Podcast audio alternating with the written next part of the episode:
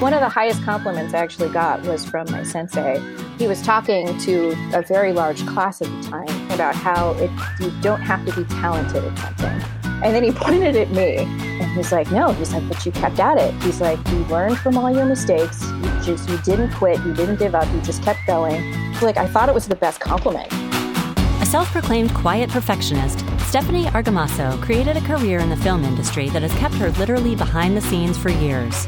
But her decision to use all the other hours of the day to explore just about everything has put her out there in ways unimaginable.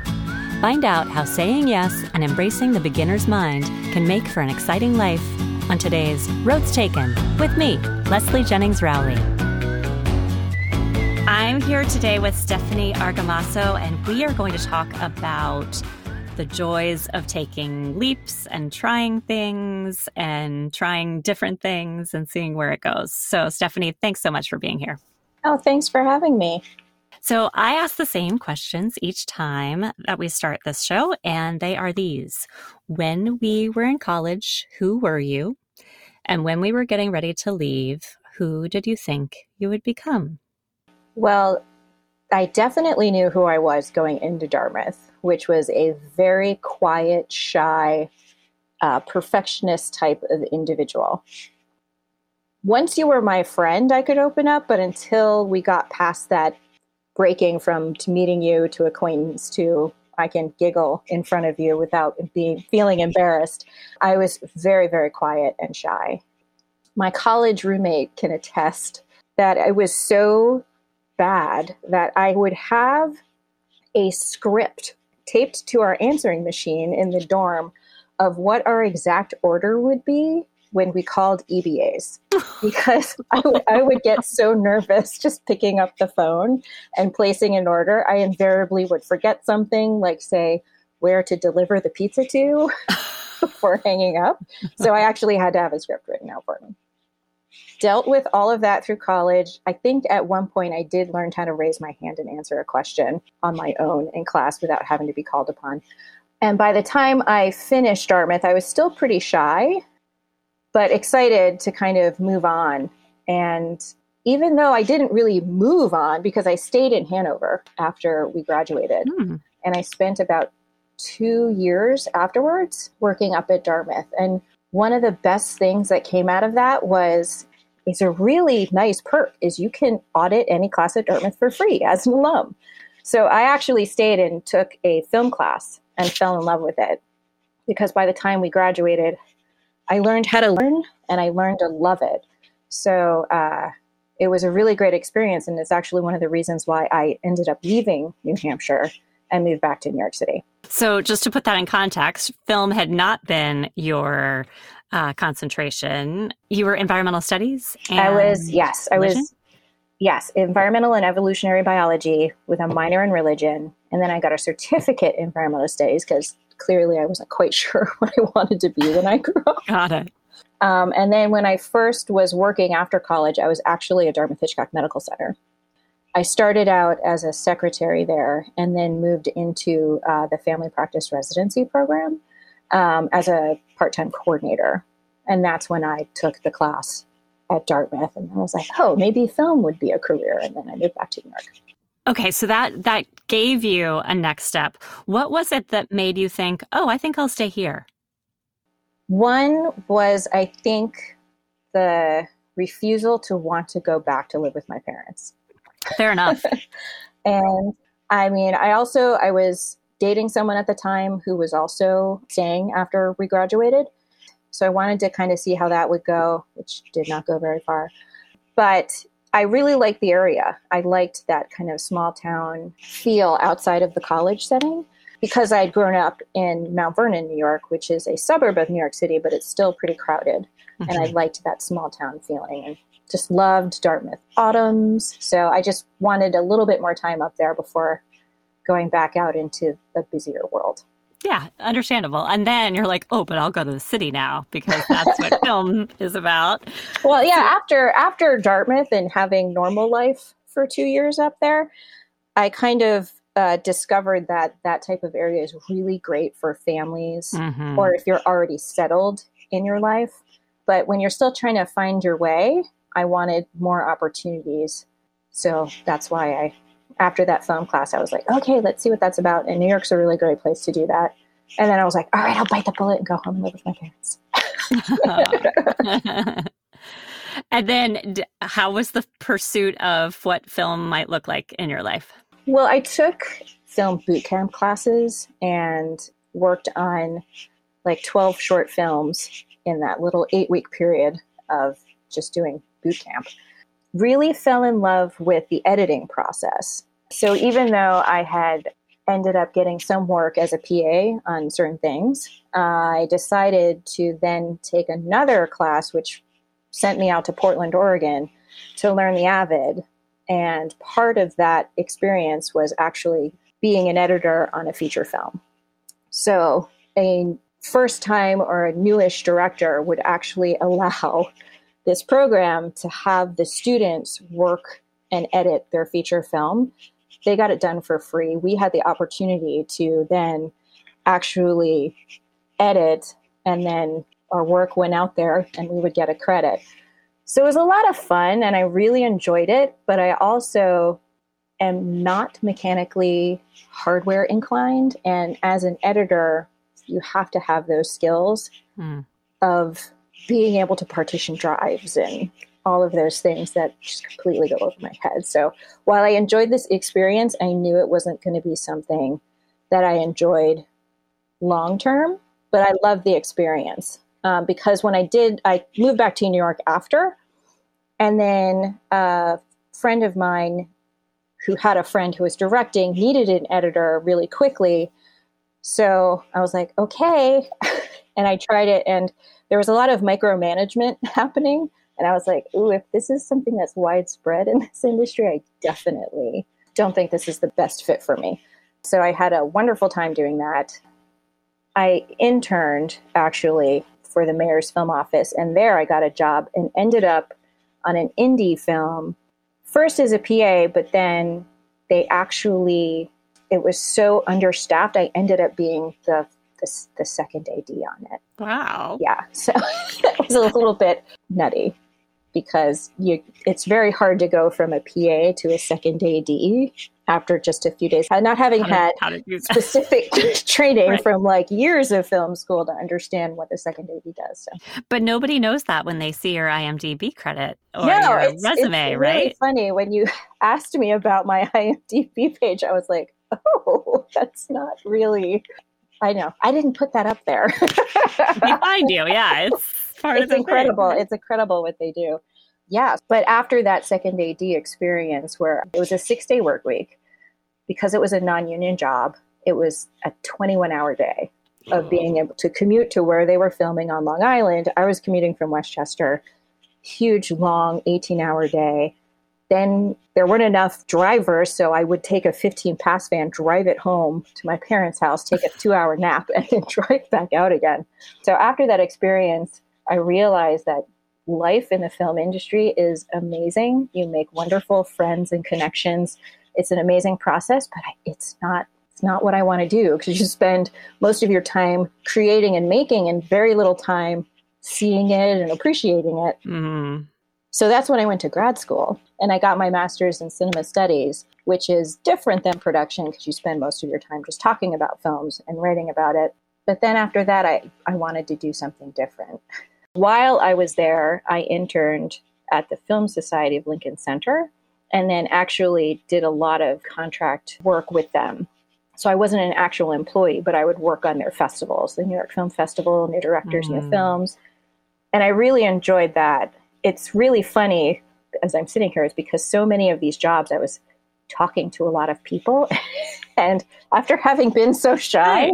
I was like, you know, every once in a while I look up, I'm like, why am I in so many customer service jobs?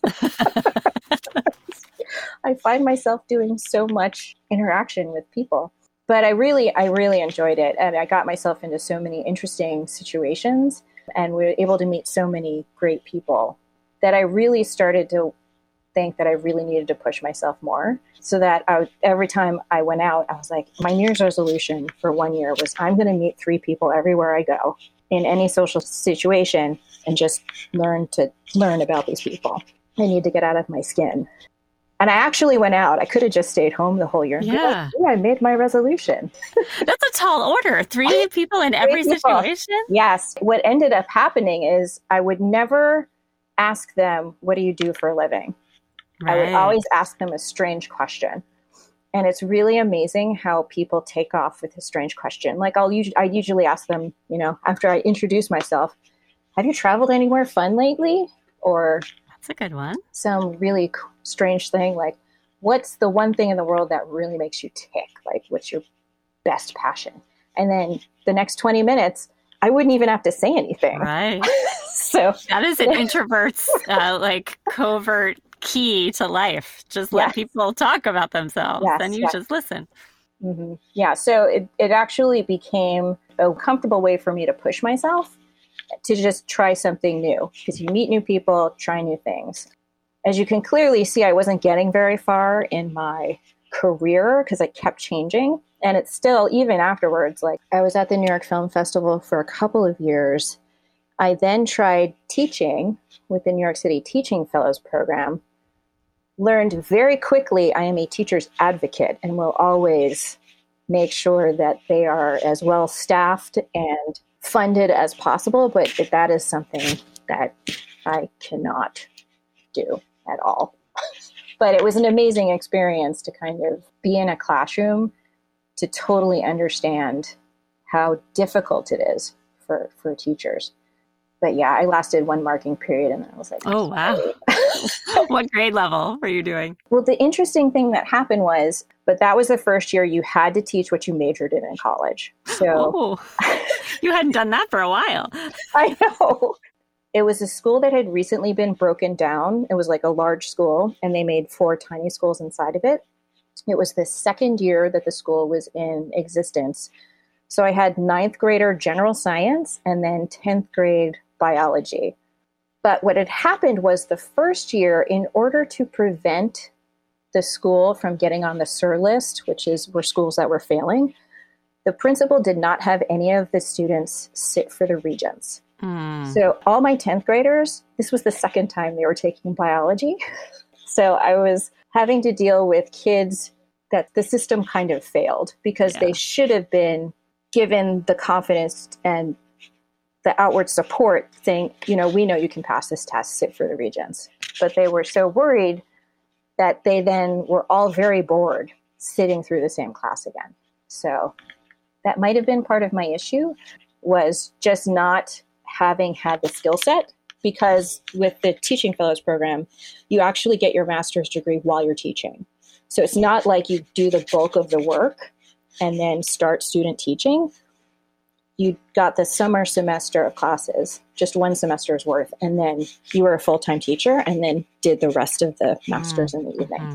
So I have so much admiration for everybody who goes through that program. so eventually, afterwards, I've actually since settled down because I think what works best for me is to not have my career be the center focus of my life. I love what I do now. I'm at the mayor's film office. 35 hour a week job. It I start it's a one of the great 9 to 5 Monday through Fridays. Work stays at the office and I have the rest of my time to kind of do what I want, which is really just take classes. That's awesome. Yeah, there's humanity has created so much in terms of arts, culture, progress in science, and there's so much out there that I, I just want to be able to expose myself to as much as possible. That's so cool. So, and I want to talk about all of it. Um, but let me, I am intrigued by the mayor's film office. And just to clarify, the mayor's film office is the office that a production company would come and say, I want to shoot this thing in Times Square at night and I want to have all these extras and I wanted this and I wanted that. And you're the one, or that office is the one to say, do we want to take that on? Is the the benefit of that worth all the hassle that it's going to take, right? Correct. Yes. So my job is to actually review the applications for the shooting permits and try and figure out how to get filmmakers their vision accomplished with minimal impact on the neighborhoods that they yeah. film in, which is it's an interesting tightrope walk and it's kind of a lot of fun and it's it's my ability to still work in film but have normal hours. So you don't have to be on set when they're blowing things up at two in the morning. No. Yeah, no, no, no. But you also have to know the neighborhoods well enough or the logistics, or do you like get a script and you have to go out and walk and be like, would that be possible? Could we do that? Or are you just, you know, this now so well that it is yes. really in the office? Yes. I've always joked and told friends that my superhero name would be the human map. oh, it's handy. Every time the tourists stop and ask, excuse me, where is this? I'll just rattle off like the directions. And everybody's like, how like do you seven know blocks this? this way. Take the underpath. Yes. I was Funny. like, I stare at maps all day long but yeah, it's it's an interesting job. It sounds way more exciting than it is because it's pretty much uh, a paperwork, and it's it's not even paperwork anymore because nobody really uses paper anymore. It's all online. Um, so I used to say I was just a paper pusher. Now I'm just kind of a button clicker. but it's amazing. I have to kind of figure out how to distill the magic of the movies and television into a contract between the company and the city of New York. And so every film that you watch with New York in it, are you like, I did that? Or, oh, I'm so glad we let that one through? I actually don't watch a lot of things that shoot here because I, I remember I was watching one film, which shall remain nameless. And there's this scene where all these balloons get released into the sky. And I was like, I'm pretty sure I specifically said that couldn't happen because we don't want those balloons just going everywhere, right. falling into the ocean, and then have dolphins choke on them. So okay. I get a certain type of way every time I see a, I see a shoot. I'm like, that's not how I remember it's supposed to happen. I love it. I love it. Ignorance is bliss. Yes. All right. So day job still cool day job, but you want to, you've always been this, I want to try things, even though it might be outside of my nature and I have to push myself oh, to do it. It's all been outside my comfort zone. Nice. nice. Yes. I, I have at least learned how to order food, but, um, yeah, no, I've, I've really tried to not say no to something. So I've just done run the gamut because you know at Dartmouth I didn't take advantage of what Dartmouth offered all the time. I think I got so involved with my one extracurricular activity there, which was it came out of my gym class because we had you know we had to sign up for three semesters, yeah. three terms of gym, and the first one I signed up for was Aikido and Jiu-Jitsu, which I'd never done any sports before. I grew up the standard. I played piano, I played violin, I played cello. I was in the chorus, kind of a kind of a okay. kid. So my parents were like, don't play sports. you might injure your hands and then exactly. you can't play anything. So I hung out doing and mostly just did that. But then now that I had all this free time and I just wanted to learn. So finally, like I never used the jewelry studio at Dartmouth. So I took a bunch of metalsmithing classes. And then I was like, oh, this is kind of cool. And then I took welding classes. but never never as a as a I want to change my career and become a welder. It was just kind of like, oh, this is really cool. How would it work with you know larger pieces of metal? Well, speaking of pieces of metal, you shared one of the my favorites, a very tall, slender piece of metal, pole dancing. Oh. that was actually fun. And what I loved about pole dancing I mean, it's serious athletic work, pole dancing. You don't realize it until you actually have to climb on a pole yourself. But how does this, okay, so you never say no. Does this mean that somebody was like, oh, you're on this kick of doing something outside of your comfort zone? Let's take a pole dancing class. Or did you seek that out? Yeah, my coworkers and I were just kind of like, you know, you talk about everything under the sun at work, and, and we were talking about pole dancing one day, and we're like, oh, one of my coworkers like, I've always wanted to take a class, and I was like, well, if you go, I will go with you, because she didn't want to do it by herself. So a bunch of us ended up going, and honestly, it was exciting because. Like by the end of the class, I could actually stay up on the pole. Brava. It's actually lower mm-hmm. body strength. You have to hold up yourself by your legs. And it's a really transferable skill because in the subway car, if you're trapped with one that ha- might have a rat running inside, I'll be fine because I'm just going to be on the pole. what are the other things that you've you've not thought I could see myself doing this one day, but there you are doing it? Well, aside from pole dancing, I did belly dancing. And then one of my favorite activities, which I did for about five years, was at the time, my partner was always working at night. So he worked nights, I have the day job. So we never saw each other. So I ended up, you know, having this slump of, okay, he's working. I'll just read a book. And that coupled with my office having moved from being on paper to being online. So instead of getting up, running to talk to the person that was filing the permit in the office, running around making copies, doing this, doing that, uh, it all suddenly became sitting in my desk all day. So I started noticing that my body was changing in a not mm-hmm. good way. And then one day in my email box, I got a learning sword fighting. Here's a three class coupon. You know, sword fighting actually helped your posture. And I'm like, okay, so I can get exercise and fix my posture. And I've kind of always wanted to swing a sword. So this this seems cool. Not fencing, sword fighting. Sword fighting, yes. So the school that I went to, there are actually three types of uh, sword training. One, which is kendo, which is Japanese martial art of fighting with bamboo swords. It's like medieval Japanese fencing. There are rules and it's competitive. So there was that. And then I learned a Korean sword training, which you use a metal sword with. You don't pair off with other people, but you learn all of these different ways of slicing, correct, like correct sword fighting, on how to make the perfect cut. Because in reality, a sword fight is only one one sword yeah. cut, what sword cut, and then your opponent is done. And then there was also German longsword, which also uses metal swords, also does pair work with metal swords, and it's a it's a two handed sword, but it's definitely more high impact and contact clanging. I'm just, yeah. Yes. People would take pride in all the bruises they were collecting on themselves after their matches. Um, but I fell in love with all three of them, tried to keep up with all three. I ended up settling on kendo. And I did that for about five years and it was amazing. It improved my posture. It was like the first time I kind of zoned in on a class and was like, okay, I can keep going with this because it's incredible because there's only four ways you can kill a person in kendo. Oh, only. Or win, or oh, win your only. match, I guess is, is, a better way to say it. yeah, the, the two rules in kendo are first, kill the other person, two, don't die.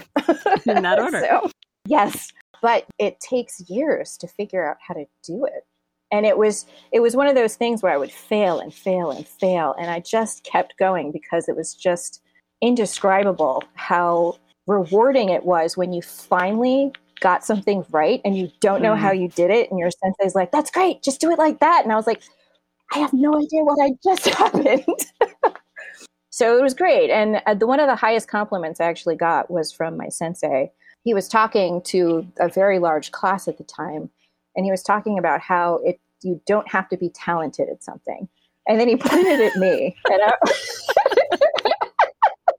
I, and he said, "Stephanie, do you think you have a natural talent for kendo?" And I said, "Absolutely not. Any mistake that you could make in this martial art, I have made." And my sensei has walked me through each one as to why it was a mistake. But it's just he's like, yes, you don't. It doesn't come naturally to you. I wasn't an athlete. I started kendo at 42, 42, I think, 41 or 42. So there was not much athleticism at a you know 41 year old body to start this. But by the time I got to right before the pandemic, I was about to test for my third dan, uh, which is the equivalent of uh, your third black belt. And he's like, no, he's like, but you kept at it. He's like, you learned from all your mistakes. You just, you didn't quit. You didn't give up. You just kept going to me, it was more rewarding. And I was like, I thought it was the best compliment yeah. because I am not a natural talent. And, you know, I earned it along the way and just didn't give up and like looked at every failure as more of an opportunity to mm-hmm. learn than something that's like a mark against my character. And I shouldn't do this because I'm not that good at it. So this is really interesting though, Stephanie, because you said you came to college knowing exactly who you were and it was a quiet perfectionist. Mm-hmm. So, when did you let the perfectionism go? Oh, it kind of happened over quite a few instances. Dean Koontz wrote the Odd Thomas novels, and there was always one sentence that leapt out at me and I actually wrote him and I said, you know what, this quote is so close to my heart. And Odd Thomas says, Life is a parade of fools, and I am at the front of it, twirling my baton. and I was like, this is me in every single awkward situation I have found myself in. And I've just kind of learned that, yes, we get stuck in these crazy situations, they're awkward. And that's when your true character shows because you're faced, you're in this incredibly uncomfortable situation, and it's how you decide to handle it. Part of the work that I used to do at the Film Society involved wrangling celebrities. So, as an introvert, I was like, I don't want to talk to anybody anyway. But, you know, the advanced team of said celebrity would come. He doesn't want to be talked to. Don't look at him. Don't address him. You know, I, my, my job was literally to make sure he got from the limo to the green room. And uh, when he finally showed up, said celebrity got into the elevator, looked at me, and said, "Hello, how are you this evening?" And I was like, "Awkward. I've just been told not to talk to you or even look at you." so you know, and then I come off as this horrible, awkward person, angrily pushing the elevator button to somehow magically make it go faster. So it's just those situations, and kind of because I'm putting myself out there, doing all these crazy things, and completely failing all the time I just kind of learned. I was like, okay, I'm I'm not a master at this. I will never become proficient at this, but I'm glad I've had the opportunity because you just never know what you're going to fall in love with. It's it could happen when you're 65. It, if you're lucky, it happened early that you found something you really love to do, and you just got to revel in it. So I just learned after so many situations, just learning to be okay with not having the perfect response or the perfect experience. I actually kind of don't trust perfect experience It's smooth sailing things anymore. I kind of I kind of enjoy things going wrong because then I can just problem solve and figure out how to fix it. Because you that's where the learning is. Yes. Mm-hmm.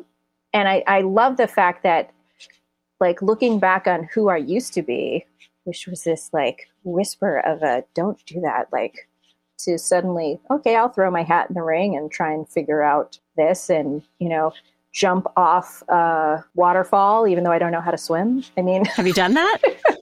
I did. I mean, it sounds hard, more worse than it was. I'm probably one of the very few Dartmouth grads that almost didn't graduate because of the swim I test. Kept failing. I kept failing the swim test because I was afraid of water. So one of the reasons actually I picked Dartmouth it was because of the swim test. It was kind of like, well, finally make me learn. Um, but the men's swim team coach kind of was very puzzled with me because I kept failing. So I ended up just floating down the pool. it's a very long again. test. Yeah. So, uh, you know, when I jumped off, the waterfall was maybe like 10 feet high in Jamaica and decided to do it and will never do it again. I almost drowned. But hey, I did it. And it's you face the fear. I'm like, all right, you're gonna go. I'll go with you. I said I would. you're a good friend, Stephanie. So I think you've come a long way, yeah. and it sure sounds like you've had a lot of fun. You are the epitome of the lifelong learner, and I wish we could all be as forgiving of ourselves for the foibles and the awkwardness because you seem so much richer for it. So thank you so much for sharing all these stories. It's been a blast. I cannot wait to hear the things you take up next. Oh, well, thank you so much. I appreciate it. That was Stephanie Argamasson, who by day works in the Office of Film, Theater, and Broadcasting within the Mayor's Office of Media and Entertainment in New York City, approving film shoots in the five boroughs. At all other hours, you can find her taking advantage of new learning opportunities from sword fighting to pole dancing to being in an all women's drumline. Like Stephanie's adventures, we think our podcast provides great variety each week. Be sure to rate and review the show so that others can find us, follow or subscribe so you don't miss anything coming your way with me, Leslie Jennings Rowley, on the next episodes of Roads Taken.